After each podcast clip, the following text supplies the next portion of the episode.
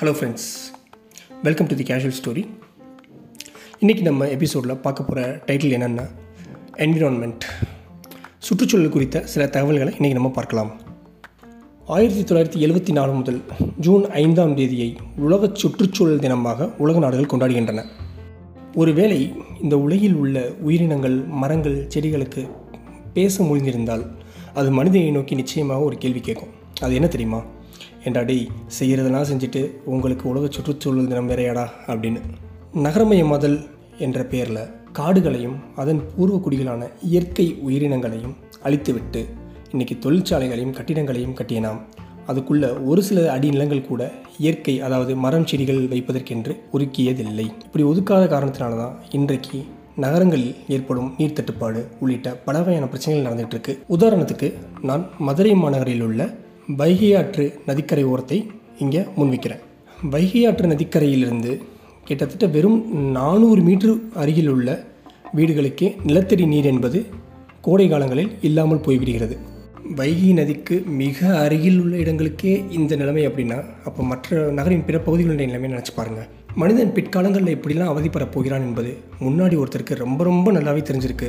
அதையும் நாம் எல்லா காலங்களிலும் படித்து தான் வந்திருக்கிறோம் ஆனால் இன்னும் நம்ம அதை செயல்படுத்தவில்லை. வேறு யாரும் இல்லை. வழக்கம் போல் நம்ம வள்ளுவர் தான். நீரின்றி அமையாது உலகு அப்படின்னு மிக தெளிவாக சொல்லிட்டாரு. ஆனால் அப்போ தெரியல. எப்போ நீருக்கு தட்டுப்பாடு ஏற்படுதோ அப்போ தான் அதனுடைய அருமை புரியுது.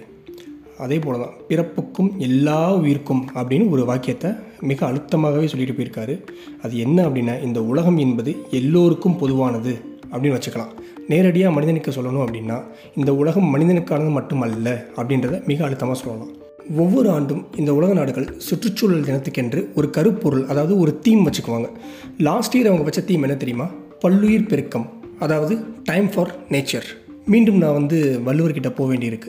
என்னடா இவன் திரும்ப திரும்ப இதுக்கு எடுத்தாலும் அங்கேயே போகிறான்னு நினைக்காதீங்க. ஏன்னா மிக ஆழமான கருத்து அங்கேருந்து தான் வருது. அதில் பார்த்தீங்கன்னா பகுத்துண்டு பல்லுயிர் ஓம்புதல் நூலோர் தொகுத்தவற்றுள் எல்லாம் தலை எப்படின்னு ஒரு குரல் இருக்குது இந்த குரல் வேறு எதுவுமே இல்லைங்க.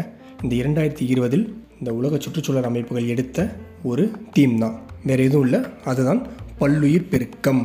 குரல் எக்ஸாக்ட்லி அதை பற்றி மட்டும்தான் சொல்லுது. அதாவது கிடைத்ததை பகிர்ந்து கொண்டு எல்லா உயிர்களும் வாழ வேண்டும் என்ற சமநிலைக்கு ஈடானது இவ்வுலகில் எதுவுமே இல்லை அப்படின்னா இது வலியுறுத்துது. இதையே தான் கடந்த ஆண்டு உலக சுற்றுச்சூழல் தினத்தில் வலியுறுத்தினாங்க. ஆயிரம் ஆயிரம் ஆண்டுகளுக்கு முன் மிக எளிமையாக இரண்டு வரிகளில் எழுதிட்டு போயிட்டாரு. ஆனால் இன்றைக்கு வரைக்கும் அதற்கான நடவடிக்கையில் மனிதன் நிச்சயமாக இறங்கவே இல்லை. இது வந்து உலக அமைப்புகளை மிக தெளிவாக சொல்லிடுச்சு. மனித பேரழிவின் துவக்கம் தான் அப்படின்னு நினைக்கலாம் இந்த பூமியில் என்ன மனிதன் வாழ்ந்தால் மட்டும் போதுமே? மற்ற உயிர்கள் இருந்த என்ன என்ன? அதுதான் மிகப்பெரிய தவறு. இந்த உலகில் வாழும் ஒவ்வொரு உயிரினமும் இந்த பூமிக்கு அவசியமானது. அப்போ தான் இந்த பூமியில் வாழும் எல்லா உயிரினங்களும் சர்வைவ் பண்ண முடியும். எவ்வளவு வித்தியாசமான வாழ்க்கை முறையை கொண்ட உயிரினங்கள் இந்த புவியின் மீது வாழ்கிறதோ அந்த அளவுக்கு புவிக்கு நல்லது அப்படின்றாங்க. டிஃப்ரெண்ட் டிஃப்ரெண்ட் நேச்சர்ஸ் உள்ள உயிரினங்கள் இருக்கணும். அதில் ஒரு உயிரினம் மட்டும்தான் மனிதன். இந்த ஆண்டும் ஜூன் ஐந்தாம் தேதி உலக சுற்றுச்சூழல் தின நிகழ்வுகள் நடந்து கொண்டிருக்கு. இந்த ஆண்டுக்கான கருப்பொருள் என்னன்னு பார்த்தீங்கன்னா அதாவது தீம் என்னன்னு பார்த்தீங்கன்னா எக்கோசிஸ்டம் ரிஸ்டோரேஷன் அதாவது சுற்றுச்சூழல் அமைப்பின் மறுசீரமைப்பு. இயற்கையை காப்பது என்பது மனிதனுடைய அடிப்படை கடமைகளில் ஒன்றாக இருக்க வேண்டியது. உதாரணத்துக்கு புவி வெப்பமயமாதலை நம்ம பார்க்கலாம். புவி வெப்பமயமாதல் அதிகரிப்பதால் பனிப்பாறைகள் உருகி கொண்டிருக்கிறது. மிக ரீசெண்டாக நீங்கள் ஒரு நியூஸ் பார்த்துருப்பீங்க. டெல்லியினுடைய அளவு உள்ள ஒரு மிகப்பெரிய டெல்லியினுடைய நிலப்பரப்பு கொண்ட அந்த சைஸில் இருக்கிற ஒரு பனிப்பாறை உருகி கடலில் உடைந்து விழுந்திருக்கு.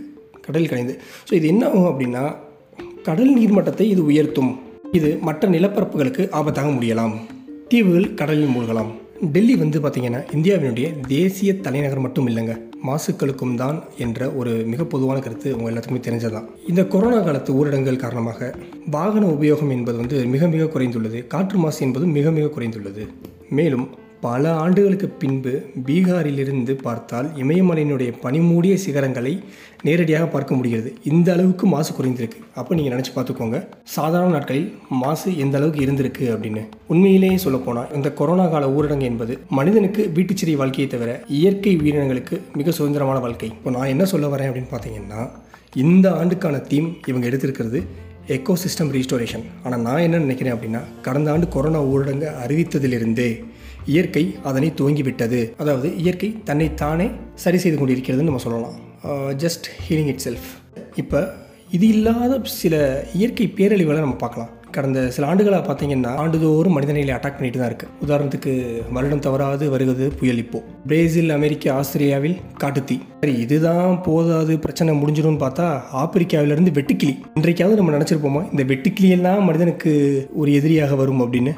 அதாவது நம்ம ஒரு திரைப்பட நகைச்சுவையில் சொல்லுவாங்கல்ல பிள்ளைப்பூச்சிக்கெல்லாம் கொடுக்கும் கொடுக்க நான் என்ன கனவாக கண்டேன்? அந்த மாதிரி தான் இந்த வெட்டுக்கிளி சம்பவம். எல்லாருக்கும் தெரிஞ்சிருக்கும் நம்ம ஊரில் இந்த சேது கால்வாய் திட்டம். இது வந்து பொருளாதாரத்தை பொறுத்தவரை மிக தேவையான அத்தியாவசியமான ஒரு திட்டம் தான். ஆனால் கடல் வளத்தை பொறுத்தவரை இது வந்து இயற்கைக்கு ஒரு மாறான ஒரு திட்டம் தான். என்னுடைய பார்வையில் நான் என்னுடைய கருத்தை சொல்கிறேன் அதாவது சே- இந்த சேது கால்வாய் வந்தால் கப்பல்கள் எல்லாமே இந்தியாவுக்கும் இலங்கைக்கும் நடுவில் கூடி இந்தியா வழியாக செல்ல முடியும். இந்த வழியாக கடல் பாதை இல்லாத காரணத்தால் எல்லா கப்பல்களும் இலங்கையை சுற்றி செல்கின்றன. அதனால் இலங்கை பெருமளவில் பொருளீட்டுகிறது ஒருவேளை இந்த கப்பல்கள் இந்தியா வழியாக இந்தியாவை கடந்து செல்லும் பட்சத்தில் பாதை உருவாக்கப்பட்டால் என்ன ஆகும் தெரியுமா? ஒன்றுமே இல்லை. மிகப்பெரிய கப்பல்கள் நம்முடைய நம்முடைய கடல் பகுதியை கடந்து செல்லும். கடலில் கப்பல்களுடைய கழிவுகள் கலக்கப்படலாம். இயற்கை வளங்கள் அழிக்கப்படலாம். இயற்கையாக இருக்கும் பவளப்பாறைகளும் கடல் வளங்களும் நிச்சயமாக இப்போ இருக்கிற அளவுக்கு இருக்கவே இருக்காது. இதற்கு ஒரு உதாரணம் என்ன அப்படின்னா சோமாலியா என்னும் ஒரு நாடு. சோமாலியா என்னும் நாட்டில் உள்ள மக்கள் எல்லாருமே பார்த்தீங்கன்னா அவர்கள் அந்த நாட்டின் பூர்வகுடி மீனவர்கள். இன்றைக்கு உலகின் மிகச்சிறந்த கடற்கொள்ளையர்கள் என்று தினம் தினம் செய்தித்தாள்களில் வருவது சோமாலியாவில் உள்ள மீனவர்கள் பற்றி தான் மீனவர்களாக இருந்தவன் இன்றைக்கு எப்படி கடற்கொள்ளையனாக மாறினான் தெரியுமா?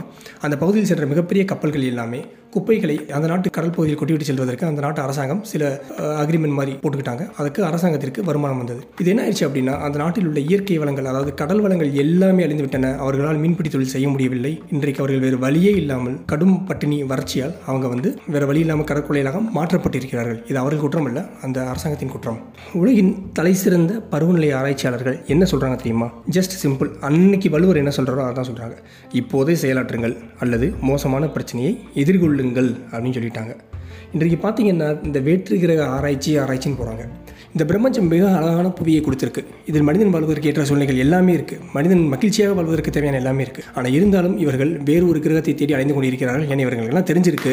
என்றைக்காவது ஒரு நாள் இந்த புவி வாழ்வதற்கு தகுதியற்றதாக மாறும். அது மாறாது மாற்றுவார்கள் என்று. நிச்சயமாக இவர்கள் வேற்று கிரக ஆராய்ச்சியை மேற்கொள்ளட்டும். அறிவியல் பூர்வமாக ஒரு விஷயம் நிகழ்கிறது என்றால் அதை நாம் ஏற்றுக்கொள்ளதான் வேண்டும். சரி நம்ம ஊரில் சொல்லுவாங்க தெரியுமா? இருக்கிறத விட்டுட்டு பறக்கிறதுக்கு ஆசைப்படுறானே அப்படின்னு. அது வந்து இன்றைக்கு நடந்து கொண்டிருக்கும் ஒரு வேற்று கிரக ஆராய்ச்சி செய்து கொண்டிருக்கிறார்கள் அருமையாக பொருந்தும். இந்த பிரபஞ்சம் பூமி என்ற மிக அழகான ஒரு கொலை கொடுத்திருக்கிறது.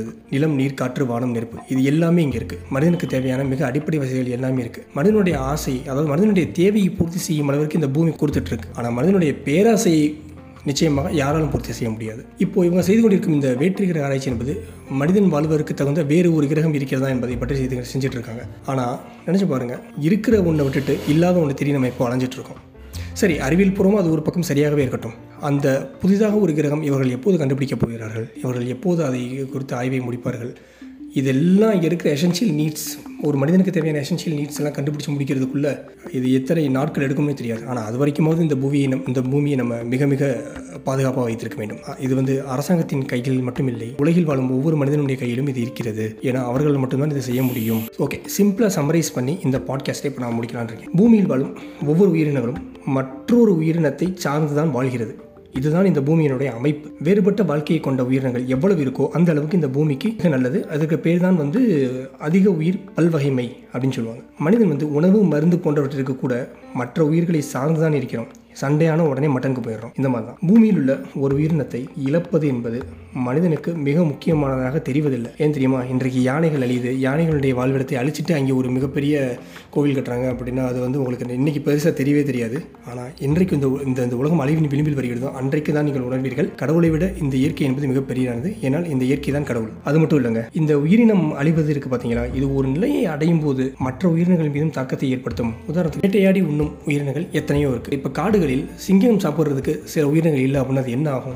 புலிகள் புலி பசிச்சாலும் புள்ள திங்காதுன்னு ஒரு பழமொழியே இருக்குது இன்றைக்கு மட்டும் உலகத்தில் ஒரு மில்லியன் உயிரினங்கள் அழிவின் விளிம்பில் இருக்கிறது. அதாவது பத்து லட்சம் உயிரினங்கள் மிருகங்கள் செடி மரம் கொடி எல்லாம் சேர்த்து பத்து லட்சம் உயிரினங்கள் அழிவின் விளிம்பில் உள்ளன. இந்த அச்சுறுத்தலான சூழலை ஏற்படுத்தியது மனித செயல்பாடுகள் மட்டும்தான் என்று நான் சொல்லவில்லை. இது ஐநா சபை சொல்லியிருக்கிறது. சரி எல்லாமே நீ சொல்லி முடிச்சிடப்பா இப்போ நாங்கள் என்ன கான்ட்ரிபியூட் பண்ணணும்? என்விரான்மெண்ட்டை சேவ் பண்ணுறதுக்கு அப்படின்னு நீங்கள் கேட்டிங்கன்னா ரொம்ப ரொம்ப சின்ன சின்ன விஷயங்கள் மட்டும்தான் நீங்கள் பண்ண போகிறீங்க தேவையில்லாமல் மரம் செடிகளை வெட்டாதீங்க.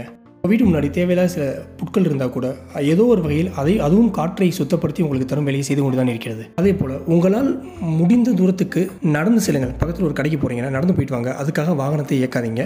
இது தேவையற்ற புவி வெப்பமயமாதலுக்கு இதுவும் ஒரு காரணமாக தான் இருந்து கொண்டிருக்கு. மின்சார சாதனங்களை தேவையில்லாத போது நிச்சயமாக பயன்படுத்தாமல் அணைத்து வைக்கணும். எல்லாத்துக்கும் மேலே ஒரு அடிப்படை விஷயம் ஒன்று இருக்குங்க. அது என்ன தெரியுமா?